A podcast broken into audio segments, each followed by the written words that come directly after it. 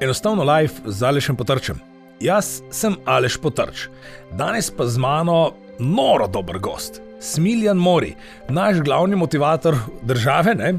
če lahko tako povemo, in pa eden tistih, ki je sodeloval oziroma se pogovarjal z največjimi v poslu. Gary V, recimo, kako je Smiljan pristal v pisarni Garyja Vaynerchaka in pa kako je stopil prvič na oder pred 4500 ljudi, in pa tudi o tem, kako je napisal svojo prvo knjigo. In pa snimal kasete, in še marsikaj sva s Miljanom skupaj debatirala, prav tako, kje se danes splača naučiti nekaj več o financah in pa finančnem poslovanju. No, vsem tem s Miljanom, brez bilo kakih zadržkov, v enostavno life. Prijetno poslušanje. Smiljan Mori je eden tistih, ki ste ga zagotovo srečali že vsaj na socialnih omrežjih v novi dobi, če ste pa malenko starejši. Tako kot jaz, pa nisem toliko star, ne, ampak vseeno ste pa poslušali kasete in pobrali njegovo knjigo v začetku 2000 let. Smilne zdravo. Lepo, zdravo, lepo. Zdravo. Zdaj si me spomnil. Ne, e, ne dolgo tega, mogoče kako leto nazaj sem prebral e, dober vic e, na to temo, glede kaset, pravi nekdo da, da, da je tako depresiven dan, da še smiljan mori svoje kasete poslušati. pa nisem vedel, kaj je bilo bolj smešno, ali to, da kasete sem poslušal, ali, ali da sam sebe poslušam. Ampak tako so bili začetki takrat, mislim, pa ne začetki, vse tvoje začetki segajo dost. Še bolj naprej. Ja, jaz sem nekje začel z biznisom se ukvarjati leta 96, leta 97. No. E, v bistvu z mojim primarnim biznisom, finance pa zavarovalništvo. Ne.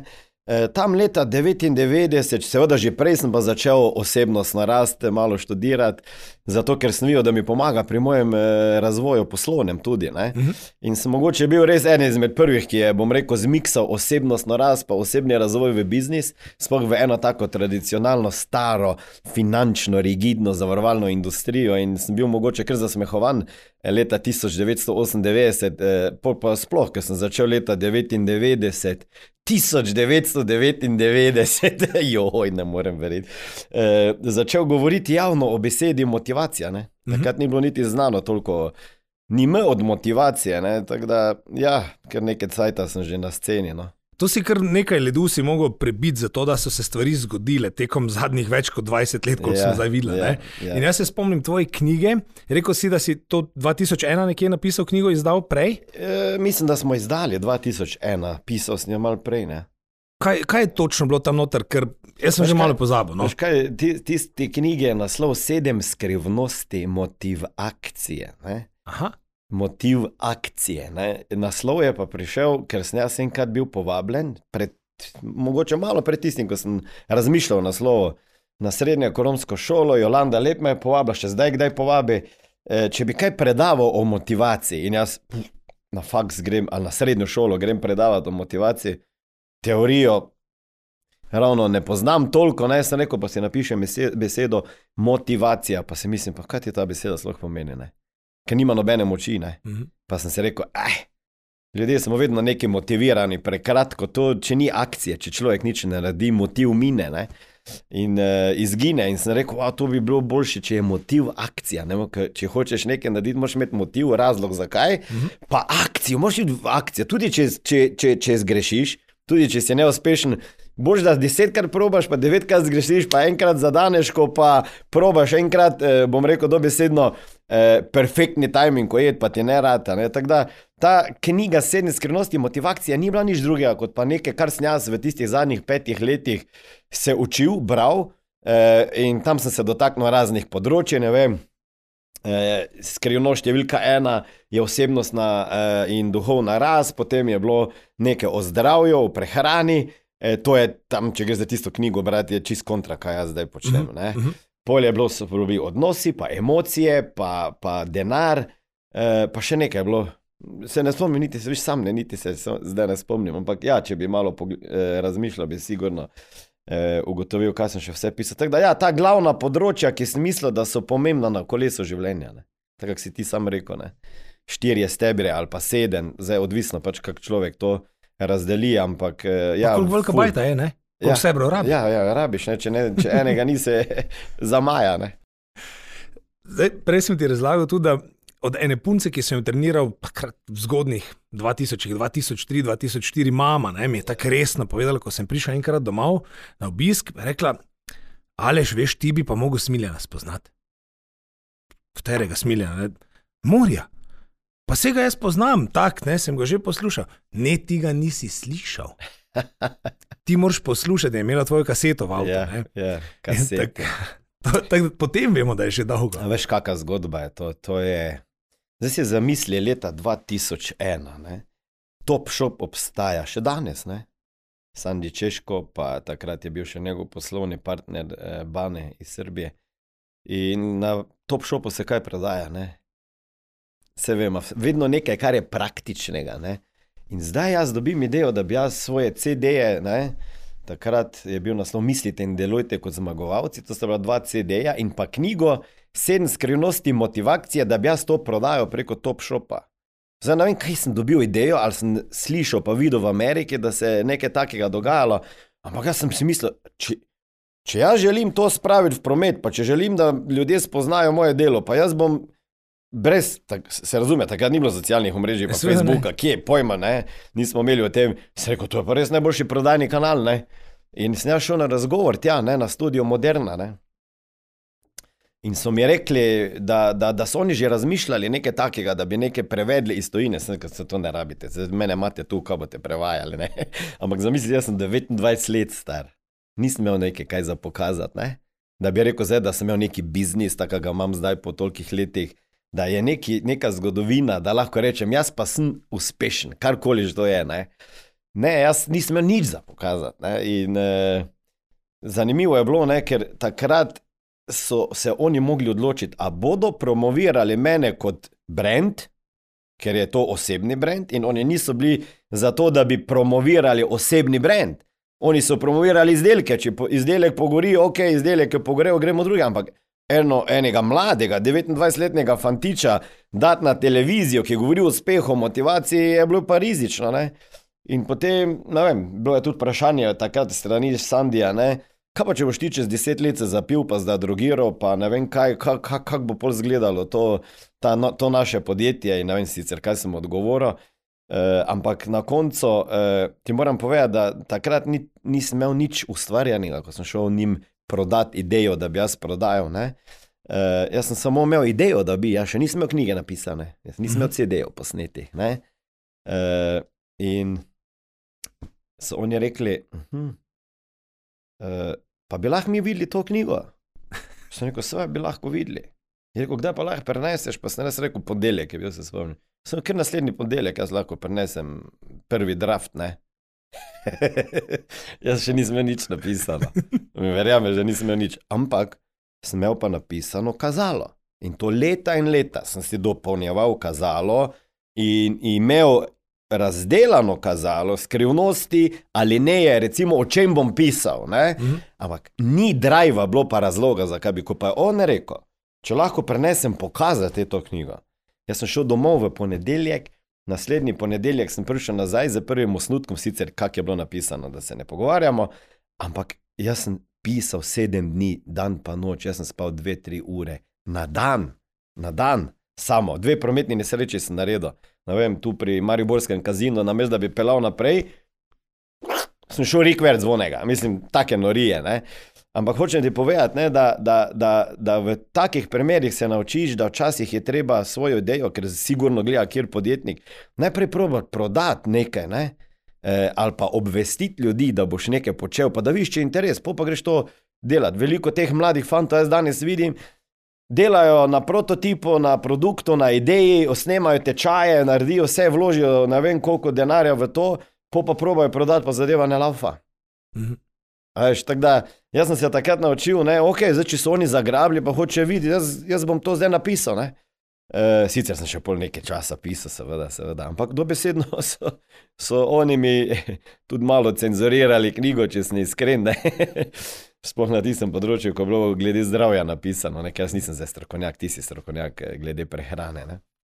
Ampak, ampak takrat sem bil čisti vegan. Tako da, če, če boš tisto knjigo bral, Nisem, Ne bo za mene, Ni, ne. ne, ni, ne, ne. Nisem vegan več. Si prišel na, na žmah, pravimo, Ja. ja. bolj. ne.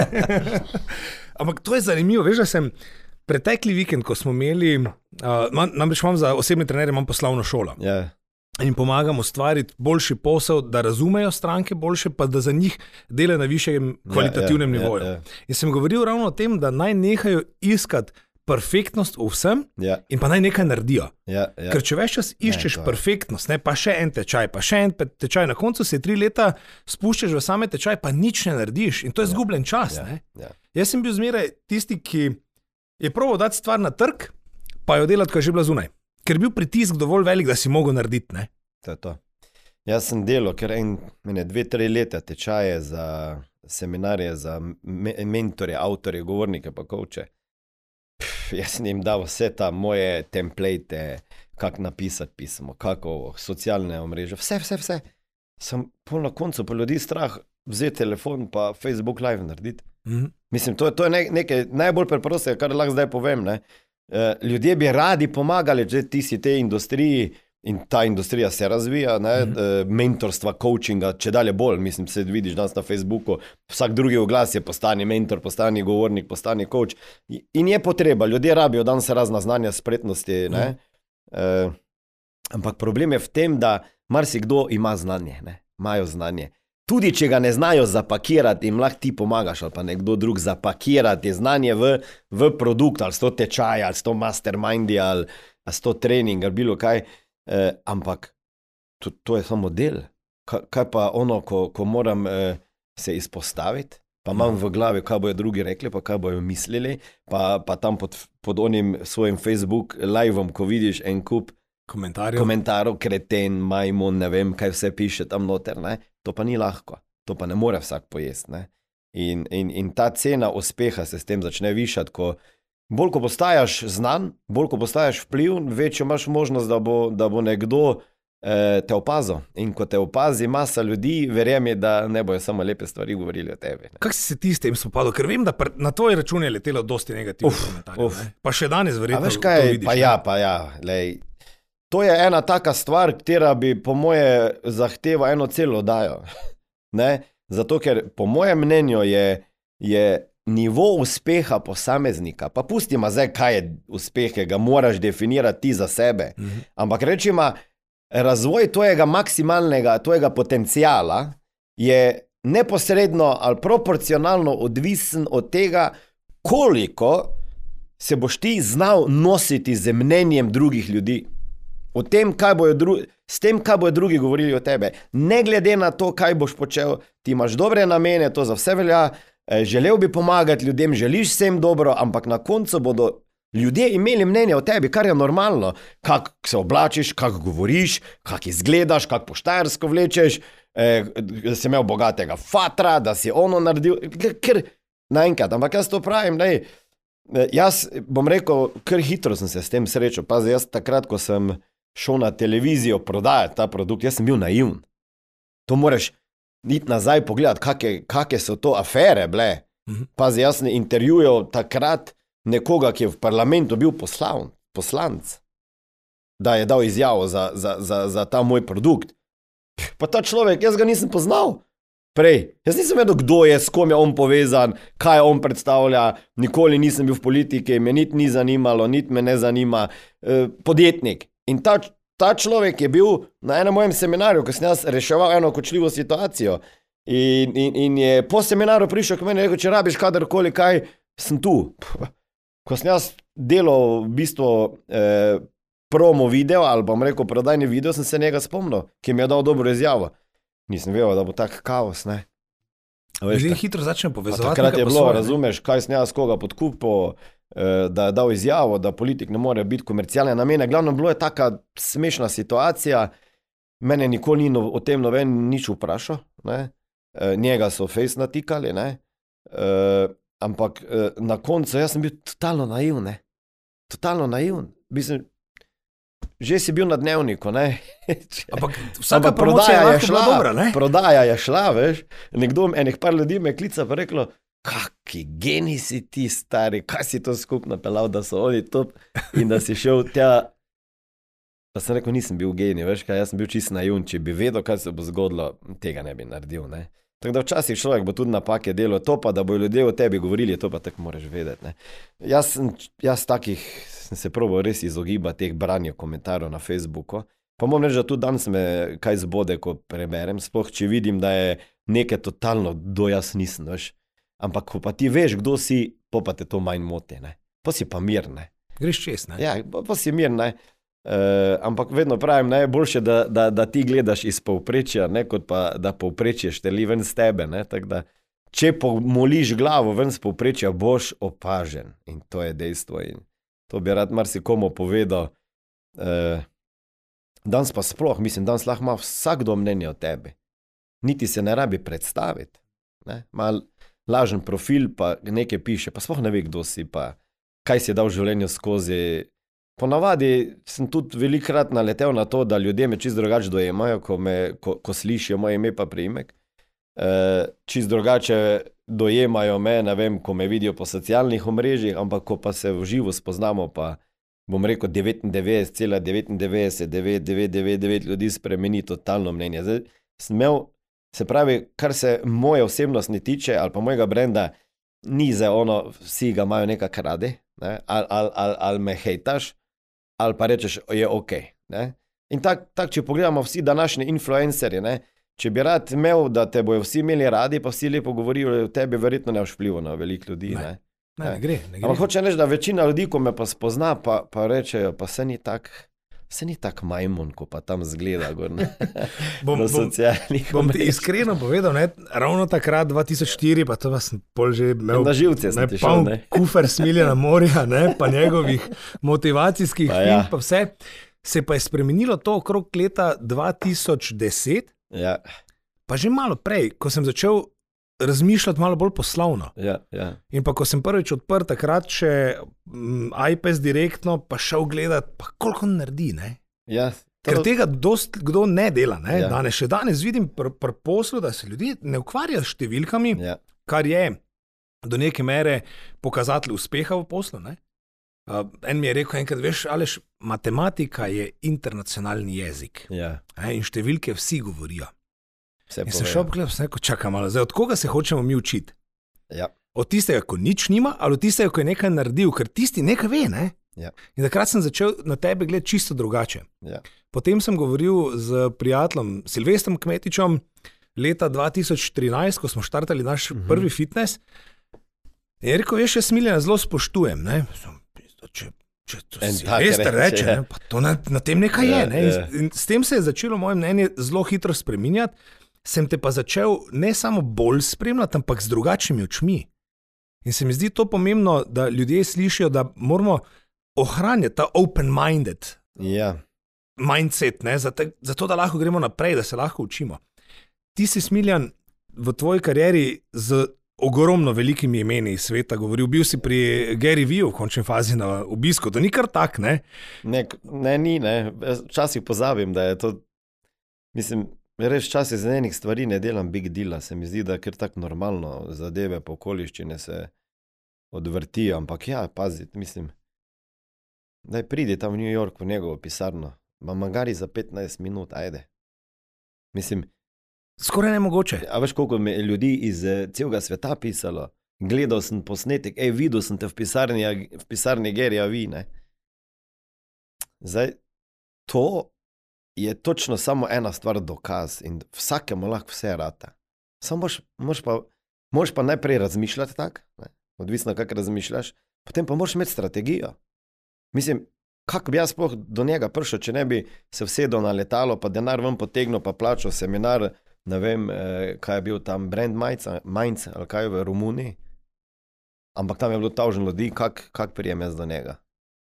Tam ponavadi so neke VIP karte, ne? ali pa, Pa nisem imel VIP karte, karte, kar- ne, mi- mislim, nisem imel VIP karte, ne, nisem imel. A sem imel, ne vem. Ampak spet VIP, če je bil, si šel tja, pa si sliko, pa si lahko šel, ne. To je to. Ampak na koncu sem imel vprašanja, pa odgovore. A si zamisliš, da, da, da, da, da so ljudje stali v vrsti, da se z njim slikajo, pa vsak ima nekaj zapovedati. Jaz pa prijem tja, pa imam svojih 30 sekund, pa nekaj povem, pa kaže, Pa, pa kaže, oprosti, ker zdaj že malo eh, balkansko mešam, ker velik, ve, večinoma v, Slo- eh, v balkanščini govorim. Veš. Eh, pa mi reče, če boš v New Yorku, give me a call. 30 sekund. Ne? In pol sem jaz res give a call. Ne? Sicer je trajalo, trajalo, veš, moraš biti potrpežljiv, vztrajen, tečen, malo, že tako sem sam sebi bil tečen. Eh, ampak nisem, nisem niti dobil potrdilo, da bom takrat šel res nekam v Ameriko, ampak daleč od uh, New Yorka sem šel na drugo stran. Ampak jaz sem si zablokiral karto, pa hotel za New York, ker jaz sem imel v glavi, jaz bom, jaz bom tja prišel do njega, meni je tako vseeno, kak bom. Ne? Ampak se je na koncu res prek njegovih menedžerjev, pa tako dalje. Da- da si eh, prišel zraven. Resničila, ja. Ampak, glej, vse zdaj v tistih 15 minutah, a mi je dal kak taki na svet, ampak če si gledal video, ne, Sem. mi je v 15 minutah čisto vse povedal. In tisti video je bil tok, tistih 15 minut je bilo toliko relevantnih, ne, da če si sam tisto tam ven pobral, si lahko rekel, če to naredim, je, je to to. In dosto tega si naredil, ne? Ja, jasen, ja. ja. Takoj, kak sem šel ven iz pisarne, sem šel v akcijo. Ne. Takoj sem vzel menedžerja, onga, ono, t, t, t, t, kamermane, le, takoj. In delati. Ja, in to je to, jaz, jaz sem hiter, jaz grem v akcijo. Velikokrat sem se zaletel, pa kaj naredil, kar se je pokazalo tudi, da, da mi je kakih pol milijona stalo ali pa več. Pa kako bi se naučil, če tega ne bi? Ne, ne moreš, jaz. Pač vse ti lahko nekdo svetuje, nekaj, ampak če sam ne probaš, se ne boš naučil. Ne. Vprašanje pa je, če se kaj naučiš iz tega. Ne. To, to je vprašanje. Ne. Je tisti, ko se ne, niso uspešni. Ja, Ali? ja. Boljše se, nehaš. se na, na drugih napakah učiti, veš. Jaz tu, tu pa sem, ne. Tu pa, je- jaz pa to vprašam, le, če bi bil ti jaz, kaj bi mi povedal, kje se največje greške delo napake. Zato, ker se mi zdi, da pf, zakaj bi jaz bil pametnejši od Mm. drugih. Ne? Je vedno ni treba biti, ne lastna izkušnja šteje nekaj, ampak če lahko preprečiš, ne, to Ja. je kurativa. Ne? Pa nimam problema s tem, da se od mlajših učim, niti malo ne, lahko tudi 20 let stari. Če vidim, da sem od njih kaj naučil, ne, se veš, kolega, tvoj Filip. Ne. Viš, Filip je tudi bil, vse sem mu povedal. Ne? Enkrat me vprašal, ko so začeli delati, Ja, me je vprašal, kako dolgo je trajalo, da si prišel k meni. Sem rekel, 3-4 leta. Zakaj? Ker sem šel na živce. Pa to fejst. ja. In sem rekel, ne. Star 21 let, pa gor po Facebooku govori. Točno Mislim, vse, vse posod ga je bilo. Ne? Ja. In jaz sem takrat, ko sem ga videl, pa se je začel pelati, hvala Bogu, Še en. da se je en pojavil, razumeš? Ne?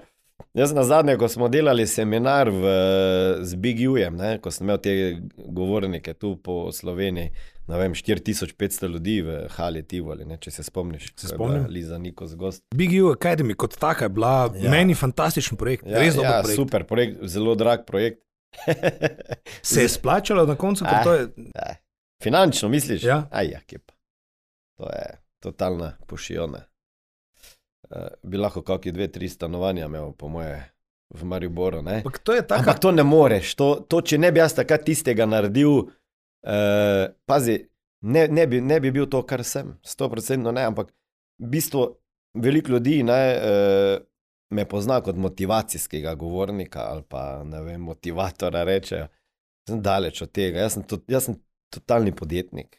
Me, jaz sem to, meni biznis, bi rekel, skoraj, čeprav mi ne, ker nisem se rodil v podjetniški družini, tečejo po žilah. Ne. Uh, ampak jaz, jaz sem bolj podjetnik, ki rad inspirira druge, pa motivira. ne.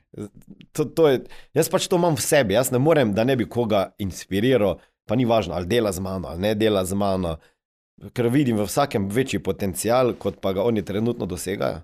In zato imam v sebi, ampak vedel sem, da pa ne bom eh, mogel drugače na, vplivati na druge ljudi, kot pa skozi to, kar masa ljudi spremlja. Ne? In to, kar masa ljudi spremlja, je danes pač ta osebnost narast, pa tako dalje. ne. Zdaj, če bom jaz šel na ven govoriti o financah, o investiranju, o, eh, o rizikih investiranja, o zaščiti eh, poslovnih, zdravstvenih rizik, kdo bo ti to posluša? En mali krug ljudi. To, ne? Ampak take teme, življenjske teme, pa ljudi, ljudi zanima. Ne? In pripeljal si kar nekaj teh res velikih imen zraven, ne? zato se to. Spomnim to na en projekt, smo ga izvedli leta 2018. Ja. Sem pripeljal v Slovenijo takrat najbolj zaželenega predavatelja na fitness področju. To je bil ja. dr. Brett Schoenfeld.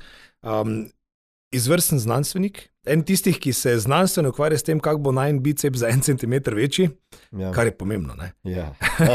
Lej, to mimo ne gre. Ja. Čekaj, potem to. Uh, in je tudi finančno ni šans, da bi se to splačalo. Ne gre, Ne, ne, ker so ne to gre. cene, ki jih tukaj v Sloveniji si težko predstavljamo včasih. ne. Ampak bilo mi je vredno, eh, spomnim se, da smo enega takega človeka pripeljali v Slovenijo, ni lahko. Ne. Ne. Imeli, imeli smo pa 25 ljudi na seminarju. 25. za samomor delaš. Ne? To je samomor, ne. poslovno pa finančno gledano samomor. Ampak ti, veš kaj, bilo pa mi je vredno zaradi moje ekipe. Ja. In cela moja ekipa je bila tam, vsi smo Ja, ja, ja. sedeli s tem. Pa nekaj, kar mi je od teh seminarjev daleč najbolj pomembno, ni seminar sam. Ampak to, kaj se dogaja okrog seminarja, naše skupne večerje, druženje s takimi ljudmi, je neprecenljivo. Za mene nima finančne vrednosti. Ne, ne, to mislim, te zvezde, ki sem jih jaz imel, pa od Briana Tracyja, Lize Nichols, pa vseh teh, mislim, to, so, to je network, ki ga imaš. Jaz danes napišem SMS, eh, pa se z njimi pogovarjam. Ne, in, in, in ista zadeva je od teh mastermindov, v katerih sem bil. Ne, uh, mislim, še v, v, v, v tujini. Ne, in to, to, to odtehta v bistvu samo to, da si ti. Uh, Se z njimi povezal, in zdaj te oni tudi poznajo. Ne? Prideš v ta krok, Ja, ja, nekako zraven. Ja, ja. To, to, to je vredno. Recimo, da, jaz bi rekel, da sem investiral v odnose in v svojo prihodnost. Ne. Drugače, finančno ne, ampak gledaj 4500 ljudi takrat z- zbobnat v Halo, Tivoli, ko so mi vsi rekli, da sem nor. Nekaj ljudi je reklo, kaj se ne grem zraven projekta, pa tako na koncu malo samo stal. Ne. Ampak jaz sem rekel, jaz sem 4000 ljudi tja z- zvlekel, pač z, z rokami in zobmi tja. Ne. In res, res, jaz nisem mogel verjeti, ko je na koncu bilo toliko ljudi tam, ko, ko sem stopil na oder. E, Čeprav so me ljudje vprašali, kaj je funkcioniralo glede marketinga, ne? Sem rekel nič. Kak nič, sem rekel, prav nič ni funkcioniralo. Smo probali to, ni bilo rezultata, spremenili, probali to, ni šlo, pa ne vem, če nisem 20 krat spremenil strategije, pa ne vem kaj. Ampak ravno to je funkcioniralo, ne? da sem dovolj hitro spremenil pristop, Pa si na koncu pa smo vseeno pa pazi, veš, kakšen hype so mi naredili. To je bilo, avtobusi ljudi so iz Balkana se gor vozili, ker človek tam 30 evrov, čeprav ni bila draga karta, da vam biti iskreni, ne, 30 evrov, pa što si v eni trenutku dobil dve karte. In v avtobusih, gor, spanje so si tu rezervirali. Mislim, dobesedno sem gibanje povzročal, ampak to dobesedno sem se vsedel v avto, pa sem šel na teren dol, pa sem imel brezplačna predavanja. Tako da to je bil devet mesecev garanja. Devet mesecev garanja. No. Doskrat tista slika zelo dobro drži, ne? ko vidiš ledeno goro, ne? pa samo vrh, Ja, pa pol tisti špic, taki zelo globoko spodaj, ljudje tega ne vidijo. tam, tam spodaj se veliko dogaja. Pod, pod gladino se veliko dogaja, tam, je, tam so strahovi tudi prisotni, negotovost, tisto noben ne vidi. Ne. Ko ti greš zvečer spat, pa, pa se že žiciraš, a bo, a ne bo, pa kaj ne naredimo. E, ponavadi to, kar ljudje vidijo, kot je enkrat rata, e, ali pa rata, bom rekel, v njihovih očeh, Mhm. ko vidijo nekoga, da jim je uspelo, glede na e, njihove kriterije opazovanega tega, je, je, je, je to, kar vidijo oni dobesedno na odru, kaj se pa je zadnji dogajalo, prednji je šel nekdo eh, na oder gor, tisto je pa bolj pomembno bilo. Ne? Koliko je neprespanih noči, koliko je, koliko je, bom rekel, negotovosti, strahu. Eh, s tem moraš znati ravnati z negotovostjo, danes pa sploh v teh časih, ne? nič ni gotovega. Ne? Kolikrat si se vprašal, kaj mi je tega treba? Pa veš, da sem se več, večkrat vprašal. Ja. Veliko krat sem se vprašal, zakaj, jaz, zakaj moram to delati. Mislim, ampak je nekaj, kar te žene in, in to je, to bom rekel, večje dobro za več ljudi. Ne, uh, ne, za, ne zaradi sebe, samo zaradi sebe, samo v- toliko, da, da, da, da zadovoljiš tisto potrebo po pomembnosti, po moje, ne, po maslovo, ne, ker, a veš. Moraš imeti neki drive, zdaj kaj, kaj te drivajo, vprašanje. ne. Eh, Ko, ko, ko zadovoljiš tiste svoje potrebe, pol ali finančne, in tudi druge, pol imaš verjetno večje cilje. Ne. Večina ljudi, tudi jaz sem bil med njimi, smo si rekli, joj, če bi imel toliko denarja, pa več ne bi rabo delal. Kaj bi pa delal? Jaz si ne znam tega predstavljati. Ne, ja, ne, niti se, ja, jaz si, ne, ni, niti v sanjah ne morem, da ne bi nekaj počel, ker jaz, če nimam cilja, eh, pa nekega večjega projekta, jaz sem len, jaz sem lenuh, jaz, jaz se Ja. ja. dolgočasim. Da ne bi rekel, da sem depresiv. No. Slab občutek imaš. Ne, pa še to ne, jaz kot rek, ne, pa začnem jesti, pa se mi kile naberejo, pa, pa, pa treniram ne več toliko. Mislim, vse, na vseh področjih se pozna. Mora biti nekaj, kaj te driva, razumeš, da, da, da, da neki cilj dosežeš. No? Je to, jaz pri sebi, dost sem se spraševal, zakaj? Zakaj rabim fitness, ki ga je treba povečevati? Zakaj nisem ostal na 400 kvadratih? Zakaj moram imeti 800? Ne? Ljudje imamo vedno to v sebi, ne, da hočemo nekaj, kar je večjega. Ne. Veš, se veš, ko smo bili mali, smo tudi hoteli ono stvar med večjo, pa Veš, ni, nikak ni zraslo. Veš, enim je potem, ne. zdaj pač koliko imel kdo sreče, kaj Bog dal, je dal. Ne. Ampak gledam, meni je bila ta želja po gradnji, veš, da nekaj gradiš. Da, jaz gledam, da če, če ne napreduješ na tak Ja, ja, način, ja, da povečuješ stvari, pa da kot podjetnik rasteš, stagniraš. Stagnacija je slaba. Pa ne moreš niti stagnirati, ne, ker dolgo časa ne moreš biti na mestu, ker te, ker te čas povozi, zdaj povozi, kaj pa še ljudje, ki od zadaj so. ne. Tako da življenje pa posel sta rast, pa razvoj in osebno življenje in na tem planetu, ne, mislim, pogled, kako se razvija vse, ne, ki sem jaz bil pred 23 leti, niti nisem imel še telefona. Ne. Veš, ta mali imajo danes telefone, tako da razvoj pa rast in to na osebnem poslovnem področju. Jaz mislim, da je to edini način, da, da si srečen, pa zadovoljen. Ker to je tako, če bi pogledal, ne, zakaj ljudje neke stvari počnemo, kaj je ta ultimativni, bom rekel, konec, zakaj je razlog. Rad bi imel več denarja. Zakaj? Zakaj? Ker bi imel boljši avto. Zakaj? Ker bi še imel boljšo hišo. Pa zakaj? Pa bi imel še en apartma. Pa zakaj? Mislim, eh, enkrat sem rekel to, da v bistvu ni nič drugega zaradi, zaradi čustev, ki jih občutimo. Se pravi, jaz, jaz ko nekaj dosežem, se na, ne, ne, na en način počutim. Kako se počutim? Jaz srečnega, zadovoljnega. Na koncu vsi hrepenimo po tem, da bi bili srečni pa zadovoljni. Je tako?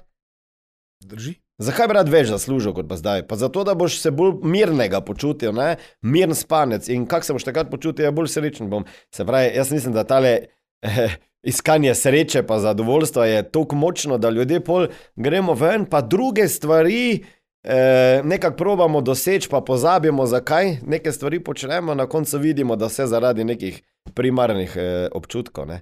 Tako da je ta občutek zadovoljstva, ko si nekaj dosegel. je tako? In, in to je pol odgovor na to, zakaj pa še več, pa zakaj več, pa več, pa več.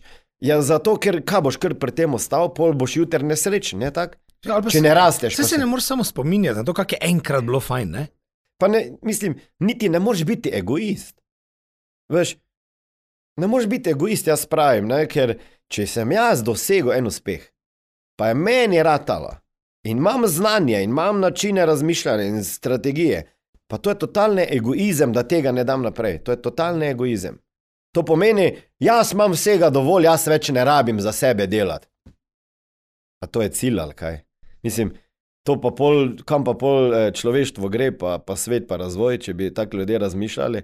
Poglejmo te uspešne ljudi, ki so ne samo finančno uspešni, kaj ti, ne vem, en Elon Musk, pa ti, kak, koliko je zdaj on impresioniran, ker je iz 20 milijard na 100 milijard skočilo njegovo premoženje, kaj, kaj mu je to bistveno povečalo standard življenja? Mislim, smešno. Ne?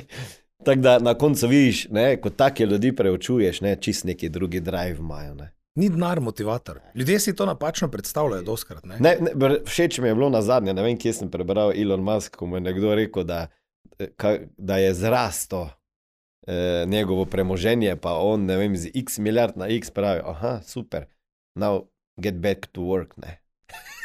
Gremo nazaj delati, ker v bistvu nič mu ni spremenilo zadeve. Ne.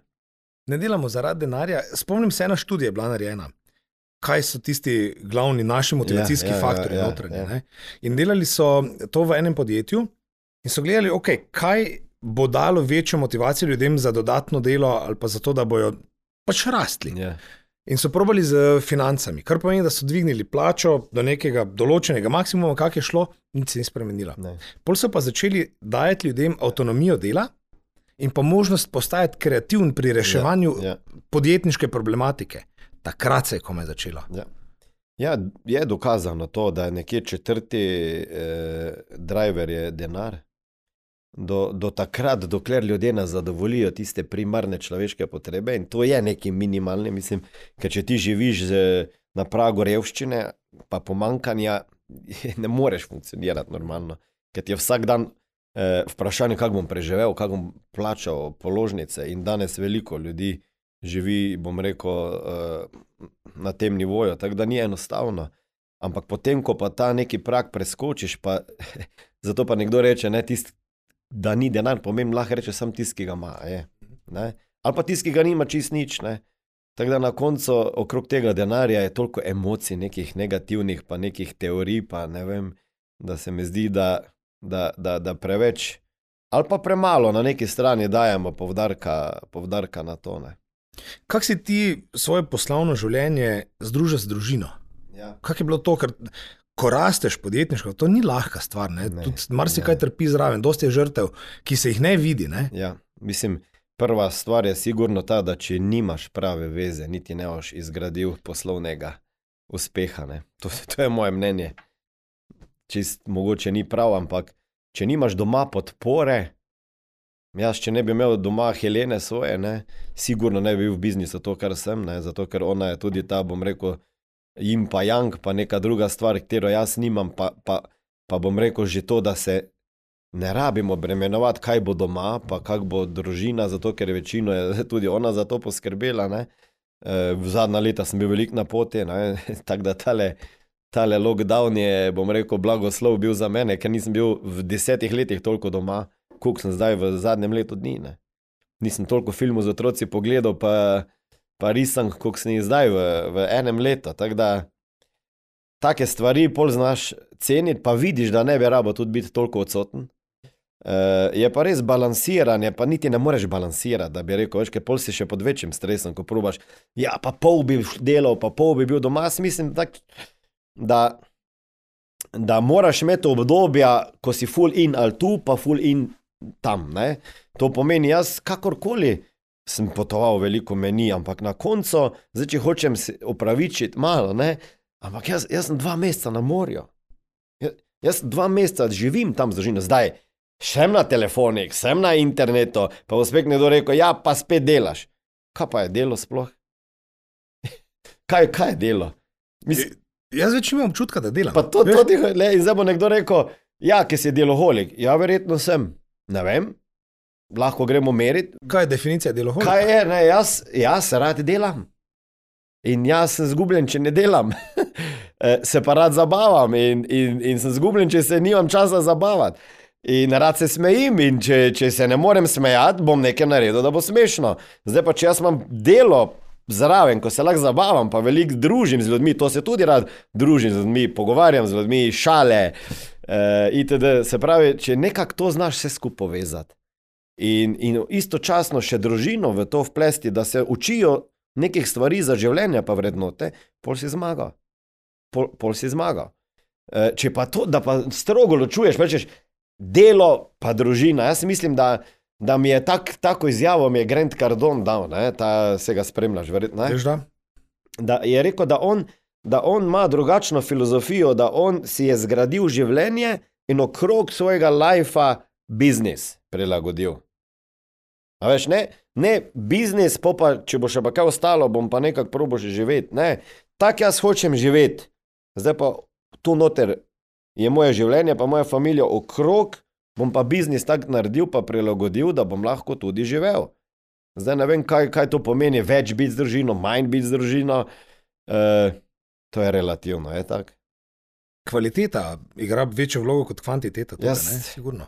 Kaj pa počneš takrat, ko si z družino, je tudi vprašanje. Ne?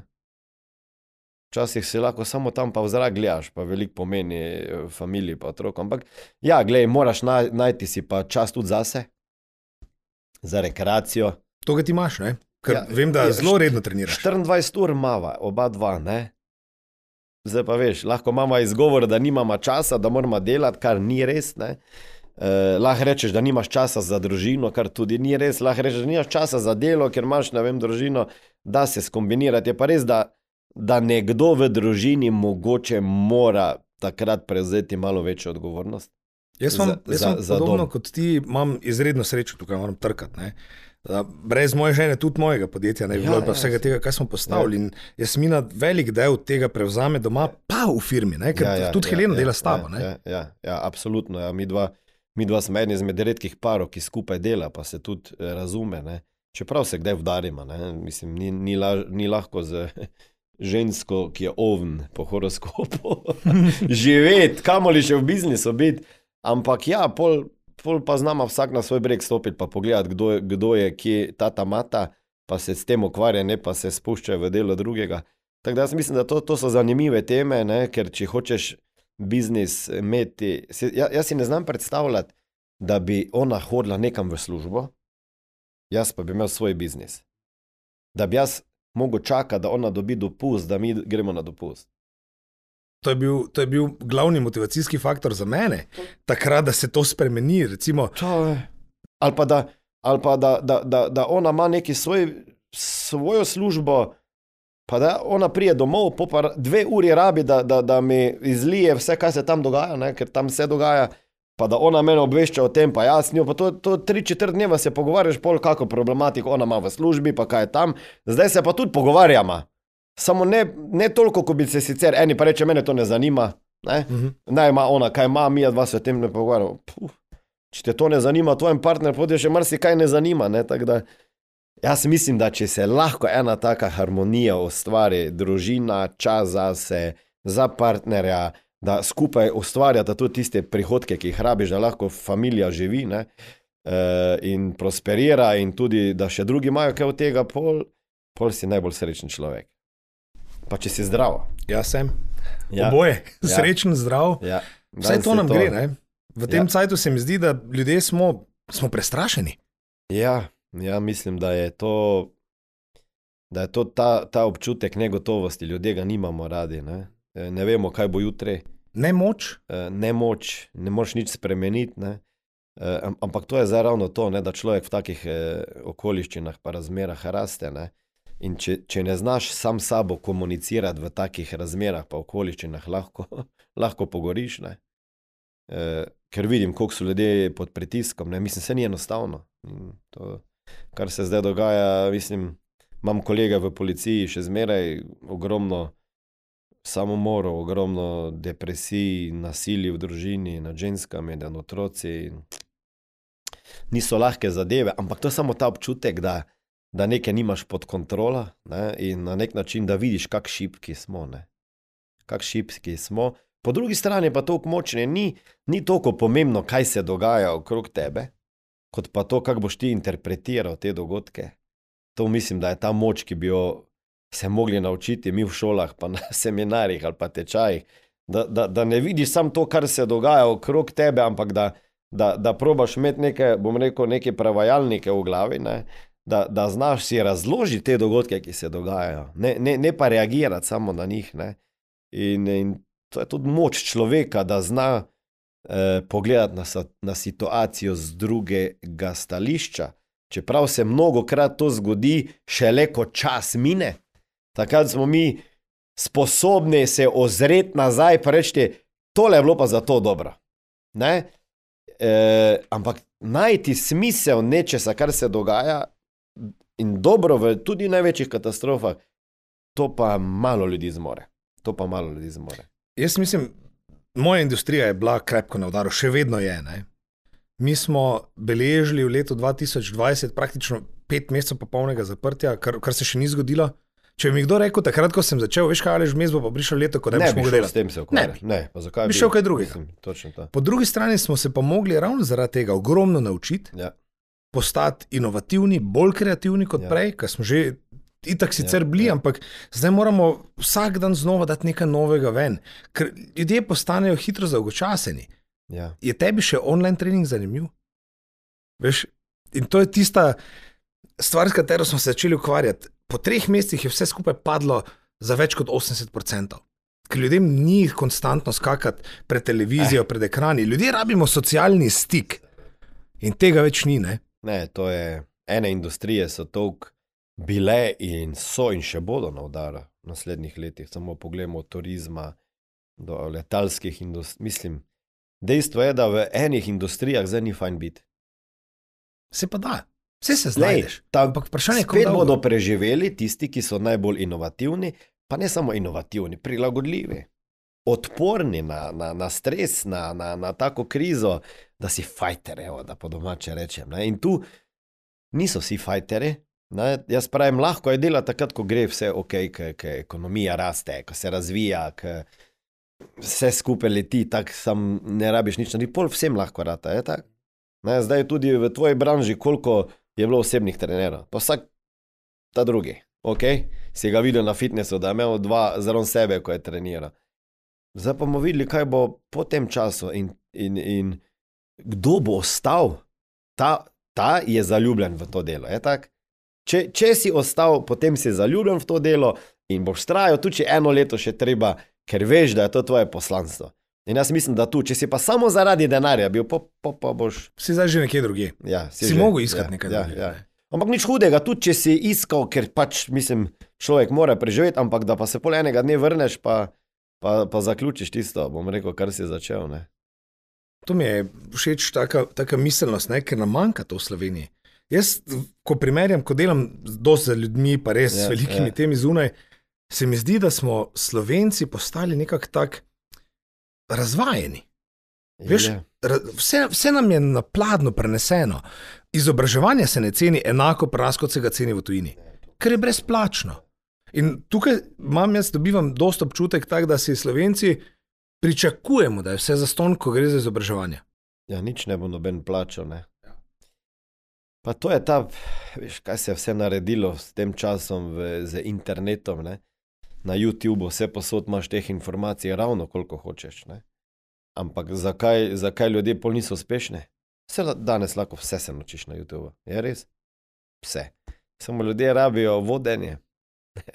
ljudje rabijo nekoga, da jih drži za roko, pa reče, je to vse brez veze, to pa to je pomembno, pa da ti skrajša učno pot. Filter. Pa, da ne reče, na mestu, da zdaj ti hočeš se na en financ naučiti. Pa idi na YouTube, pa si najprej naredi analizo, kdo je kdo, kaj dela, kaj je background, videi spiši, pa pa si jih naloži nekam, pa da je, pa imaš tempo, pa ritem, pa kdaj boš gledal, pa tako dalje. Ne, ne moreš. Ne? Če pa imaš nekoga, ki je tvoj trener, pa coach, pa to lažje narediš. In coach ni nič drugega kot nekdo, ki ti bo skrajšal pot od točke A do točke B.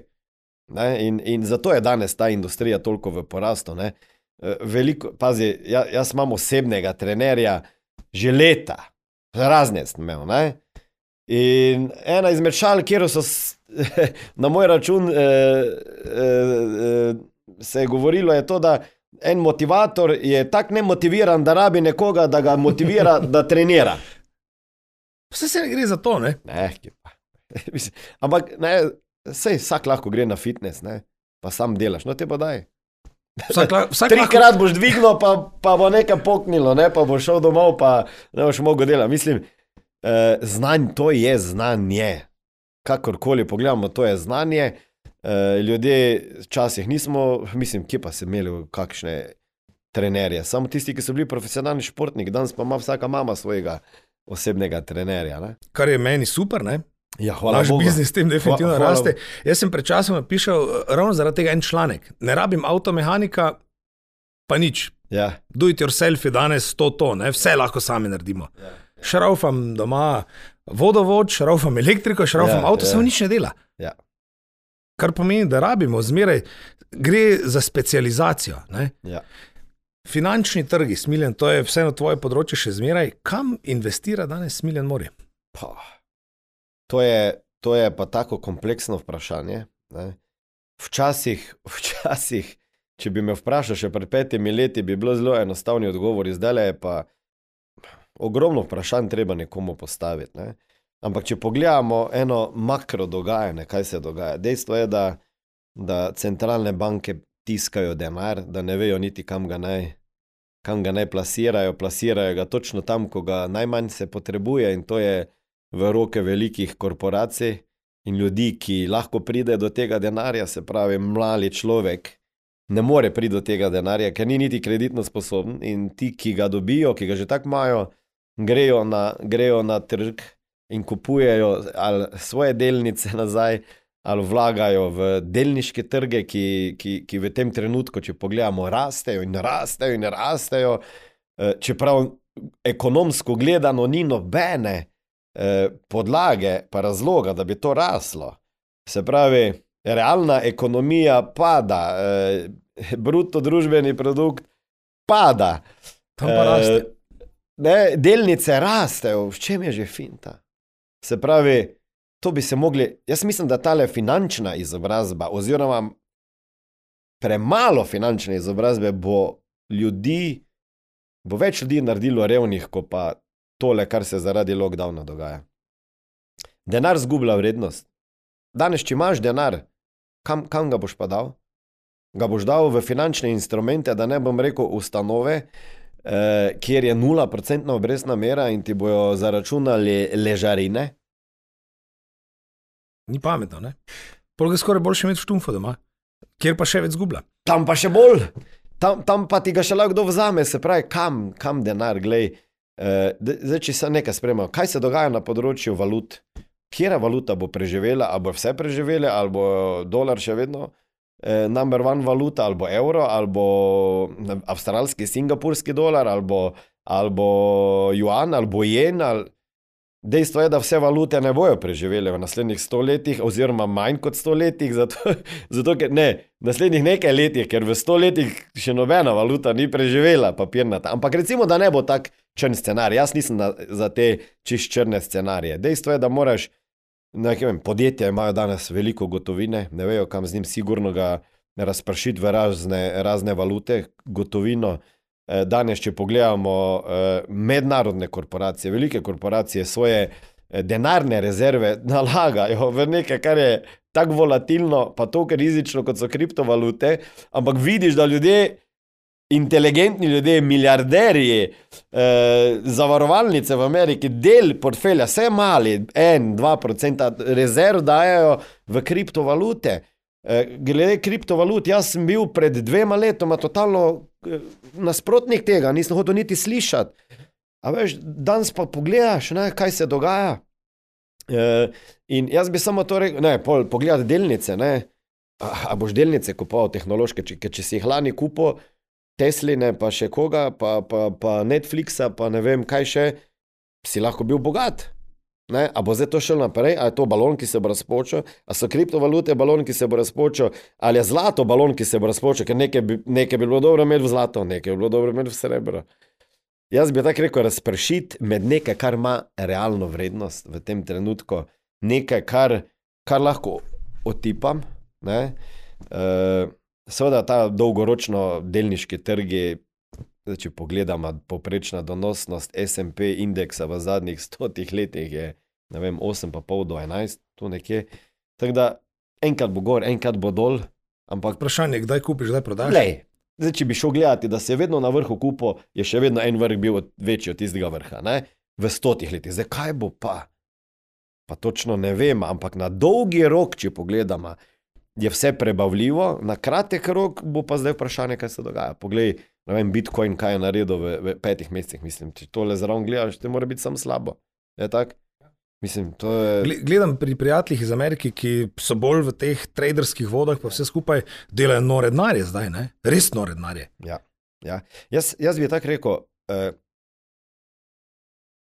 učiti se, ne, ne se delati eh, indiferentnega od tega, pa reči, mene finance ne zanimajo, jaz nisem narojen za to, eh, jaz se nič ne razumem. Ne, jaz mislim, da bi finančna pismenost mogla biti v šolah. Zdaj obstajajo moje finance, ki, ki imajo projekt, ne, vse slovenski in grejo, bom rekel, probali so se integrirati ali zaobiti na nek način tradicionalni šolski sistem, ampak otroci naši rabijo finančno pismenost in večina ljudi je finančno totalno nepismenih.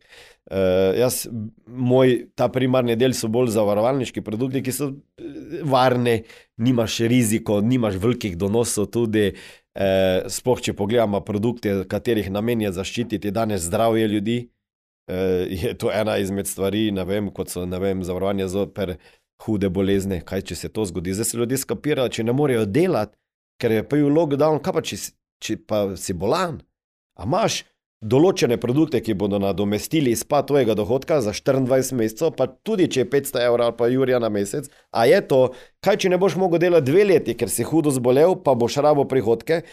Uh, uh, ali boš riskiral, pa stal v vrsti na preglede, ki jih je milijon pa 500, uh, tisoč zadnjič je bilo uh, na tarči, ali boš imel produkt, kateri bo stal, uh, kateri bo stal 12 uh, evrov na mesec, recimo, pa boš imel to pokrito, te rizike.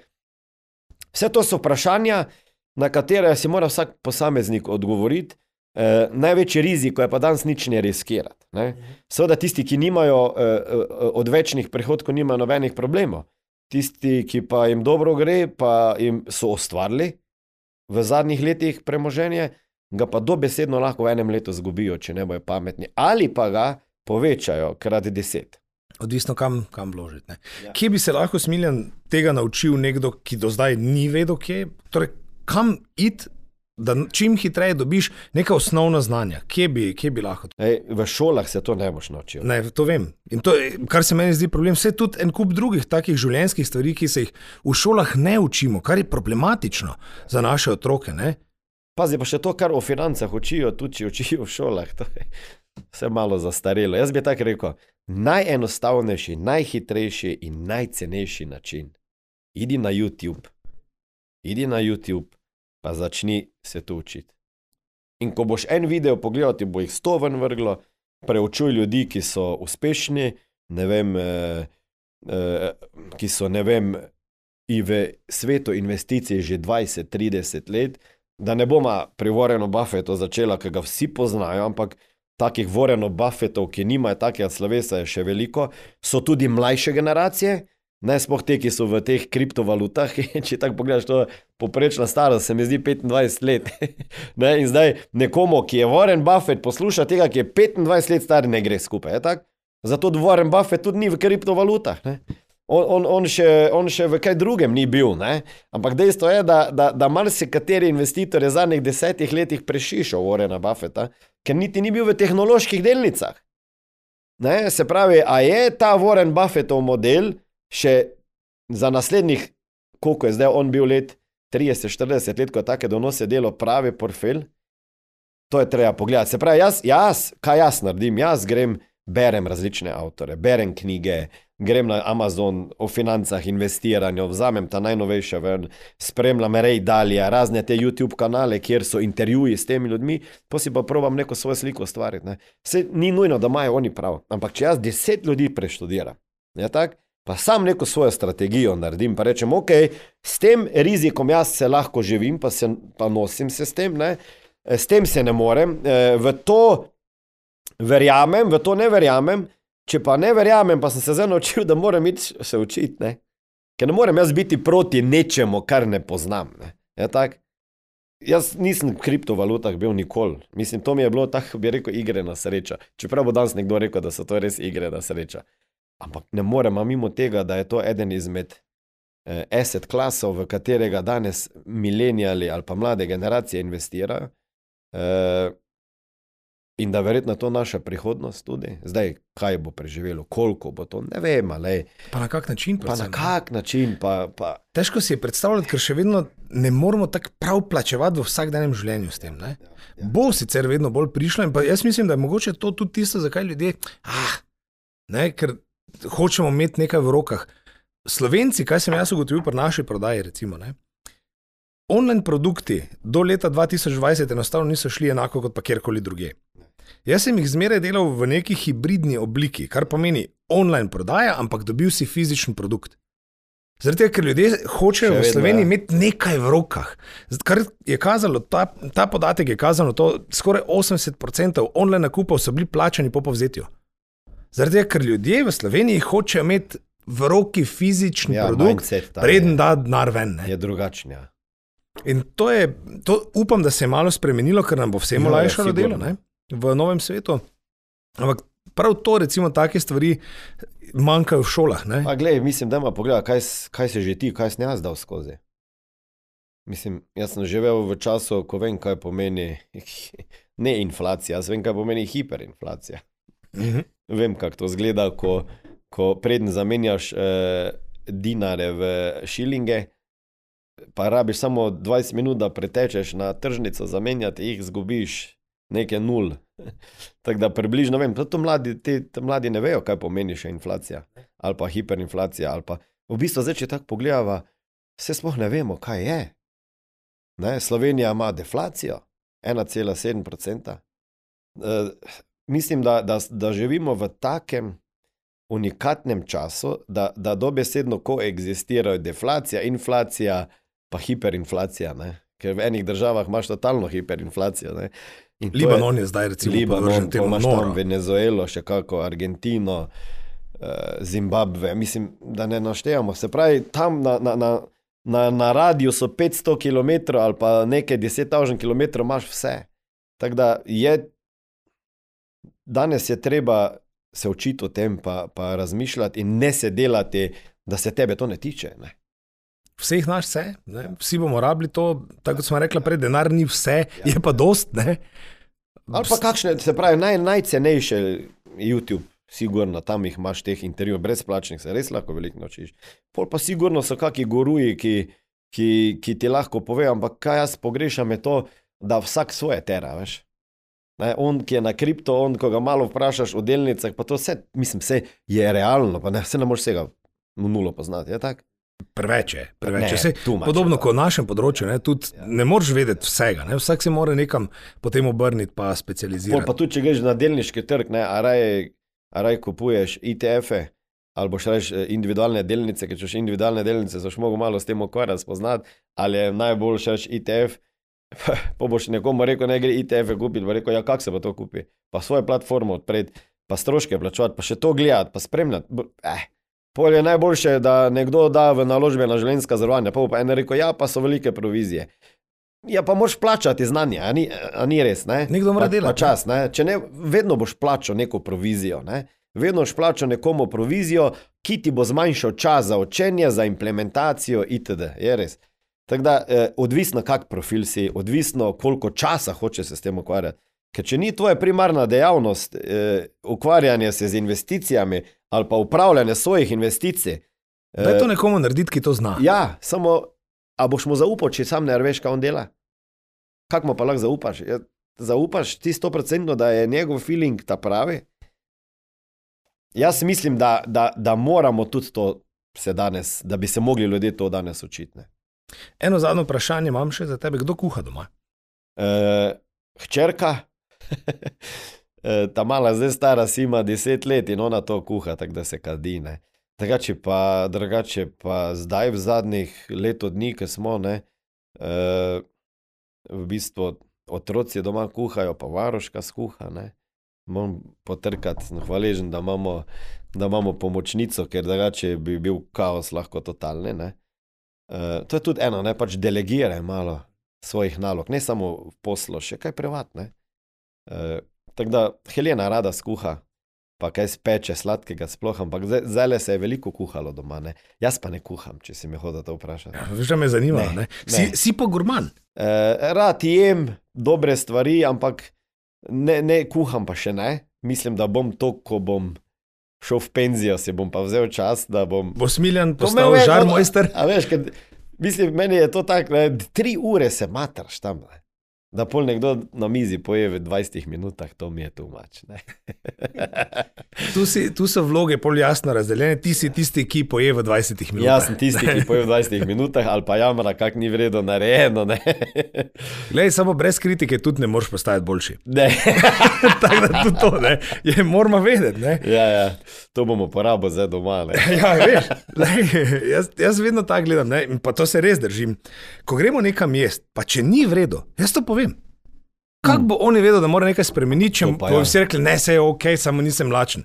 Pa kaj nisem lačen, požrbi vse, kar imaš tukaj. Samo dobro ni bilo, naredi boljše. Ne? Če, a veš, a to je dobra, to je tudi dobra debata. Ne?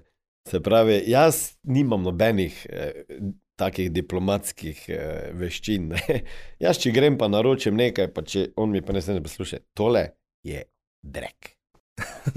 Nisem rekel, da bom to jedel, lahko neseš nazaj, desetkrat sem ti povedal, si me nisi poslušal in to Helena ne more. Eh, ne.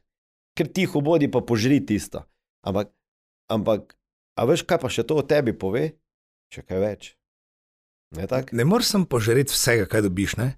Ker če, bo, če si to, po- če sem jaz naročil X, pa dobim Y, pa to požrem, bom v življenju marsikaj požrl. Ja, tako. To je nekaj, kar je meni moja mama rekla. Veš, pa se je v redu, pusti, zdaj samo da imaš službo. Ne, ne. To ni filozofija, s katero lahko jaz živim. Ni in ne bo. Ja, to je to. Jaz mislim, da ljudi je strah, da ne bojo izpadli ne vem, v očeh drugih slabi, zato pa v življenju marsikaj požeremo, ne, pa smo tiho, ne, ampak na dolgi rok se ti to ne splača. Tako ne napreduješ. Treba iti naprej. Smiljan, čisti zaključek. Izberi poljubno število stvari, ki jih hočeš nekomu predati. Torej, tisti glavni na svetu. Rajem šel na klasičnih pet top na svetu, ki jih lahko daš nekomu za boljše Ja. yeah. življenje. Pa kaj bi v takem času, kot je zdaj, bilo tvoje sporočilo uh, našim poslušalcem, gledalcem, kaj bi bilo tisto, kaj bi jim rekel, kaj se naj držijo, lockdowni pa vse skupaj, ko to res vpliva na nas. Pa ena stvar, kjer bi rekel, je, da vse mine. Tudi to bo minilo in bomo pozabili. Verjetno ne bomo pozabili, da se ni zgodilo, eh, pa mislim, da bomo pozabili hitro. Ko bodo vse skupaj odprli, ko bo spet, bomo rekli, novo normalno ali kakorkoli je že to normalno, bomo pozabili. Ljudje pa hitro pozabljamo. Če pogledaš ženske pri porodu, ne, ni tisto najboljša izkušnja, ne, ko si zraven kot moški, vidiš, da je zadeva malo zapletena. Ne. Uh, ampak ženska pozabi v tisto sekundo, ko otroka dobi v roko. Tako da ljudje smo močni, to se moramo zavedati, da, da, da, da bomo preživeli to. Vsak bo to preživel, vprašanje je, kakšni bomo iz tega išli, ali bomo eh, boljši ali slabši. Eh, to bo minilo, stoprocentno. Vsaka stvar mine, in dobre, in slabe. Včasih so v življenju stvari grejo gor, včasih grejo dol, včasih je manj pozitivno, včasih je bolj pozitivno. Eh, ljudje smo se znašli, ljudje smo vedno preživeli, ljudje smo se prilagodili. Jaz bi rekel, čim manj drame delati iz tega, kar se zdaj dogaja. Uh, teorij zarod. Ne rabimo podpirati, ne? Lej, jaz pravim, daj- dajmo, dajmo se fokusirati na tisto, kar lahko spremenimo, ker če ne moreš nekaj spremeniti, ne boš. Uh, jaz mislim, da, da, da moramo čim bolj se ukvarjati z svojim vrtom uspeha, z svojimi možgani, pa brati kakšne pozitivne stvari, pa literaturo. Ker eh, o tem, kar boš bral, pa kar boš poslušal, pa s kom se boš kaj pogovarjal, boš v bistvu večino svojega časa razmišljal. Zdaj pa, a so to produktivne misli ali niso produktivne misli? Tu ne gre za negiranje. Ne? Tu ne gre za negiranje trenutnega dogajanja, se to meni ne dogaja, vse je ok. Ne, ne, ne. Gre, gre za to, da znam iz tega ven potegniti nekaj, kar bo na, naredilo napredek v mojem življenju, pa v življenju moje družine, ker na nek način tisti, ki imajo zdaj družino, na resni preizkušnji so. Smo. Mislim, ni enostavno živeti doma na x kvadratnih metrih, eh, 24 ur na dan, šola od doma, delo od doma, eh, radija, televizija, računalniki, se veš, ne, otroci bi zdaj. Se nimajo kaj dela. Ki, ma, naša dva, če sta šla v šolo, sta šla ob pol osmih, pa sta prišla ob štirih. Pa cel cel sta bila aktivna, ali v šoli, ali fizično, kaj pa zdaj? Pa tisto eno uro, dve ure, tiste šole, kaj ti to je? Mislim, To, to ni, to je to sigurno. pol pa bi že na računalnik, pa igrice, zdaj pa jaz tudi ne morem to dovoliti. In se, na, in se ta napetost, seveda, se, se ustvarja. Tako da, uh, jaz, jaz sem tako rekel, ne, vsakemu želim, da, da, da tole skozi preživi, pa da, da dobesedno živi, pa da bo vsak na koncu imel nekaj za reči, da bo rekel, hej, vseeno je bilo pa to dobro zaradi tega, ker smo napredovali na teh področjih. Druge ni. Druge ni in bo minilo to, no? bo minilo, čeprav ne vemo točno, kdaj, kdaj bo. Ne? Jaz upam, da čim prej. Bo, bo, jaz verjamem, da bo. Drugače pa z besedami politike 14 dni še zdržimo, Lej, potem če bo treba, boljše. bomo še 14 mesecev zdržali, ker smo. Ker če bi nekdo nam rekel, marca 16. da eno leto se bo to dogajalo, ne bi verjeli. Ne? Tako da vidiš, da ljudje zdržimo. Ljudje bomo zdržali. Jaz verjamem, da, da da, da generalno gledano, da, da nekdo res ima, bom rekel, to neko sliko v glavi, da hoče nekaj dobrega narediti. Ne? Eh, zdaj, če bo kakšen kiks vmes, to se, se v zgodovini se je že dogajalo, pa se je šele videlo, ko smo nazaj pogledali. Da, ampak se ne ukvarjam jaz s tem, ne? jaz probam eh, ta svoj ekosistem si ohraniti, pa ustvariti, pa skreirati. Eh, Tako tak bi rekel, športniki v enem mehurčku. ker so vsi v mehurčkih, ne probam jaz okrog svoje družine nek mehurček narediti, ker na koncu koncev, kak, kakšen vzor sem zdaj v teh časih za svoje otroke. Mene je to bilo ono, kako bom jaz zdaj živel, kako bom razmišljal, kako bom reagiral, da bom vzor svojim otrokom, ker moji otroci bojo takšnih preizkušenj v prihodnosti imeli mnogo več, kot pa smo jih mi imeli. In zdaj, kaj jih jaz zdaj učim? To je zdaj vprašanje. To je zdaj vprašanje. Smiljan, super, hvala. No. Ja. Moram, moram reči, da si nisem predstavljal, kako bo ta en pogovor potekal. Pa kot zmeraj, verjetno, ne? tako si rekel, 9,9 nevest in, in tako naprej ljudi je pozitivno presenečen, jaz tudi. Hvala, Hvala ti za tvoj čas, res cenim to, ker noben čas ni samo po sebi umeven in pa to, da no, se bomo trudili, pa tudi naš Maribor še podpirali naprej in pa ljudem tudi dali pozitiven vzor. Ja, hvala, hvala, hvala za kavico, pa hvala za povabilo in verjamem, da bomo komu polepšala. Naslednje mesece ali 14 dni še. Ali pa večkrat 14 dni, ja, ja. karkoli. Ja. Super, smilen, hvala. No, ta podcast je bil res za mene spet eden tistih, ki mi je v marsikaterem trenutku odprl oči, pa dal drug pogled in uh, upam, da tudi vam. Če poslušate tole na iTunesih, potem skočite hitro na tisto sekcijo, kjer lahko date, seveda, pet zvezdic ne, za, uh, za rating in pa pustite še kakšen komentar. Vesel bom tudi kakega predloga od vas na mail alešafnafitovarna.com, s kom naj še govorim, zato da dobimo še več pomembnih informacij in pa tudi uspešne zgodbe, tako kot je bila ta danes. No, do naslednjič pa lepo zdrav tukaj iz Fitovarne. Čau! To je bil enostaven live za tokrat. Meni in fitovarni lahko sledite tudi na Instagramu in Facebooku, da boste vedno up to date. Vesel bom vaše ocene na iTunes in hvaležen za vsak feedback. Pošljite nam vaše ideje za goste, s katerimi naj govorim, ali teme, ki vas zanimajo.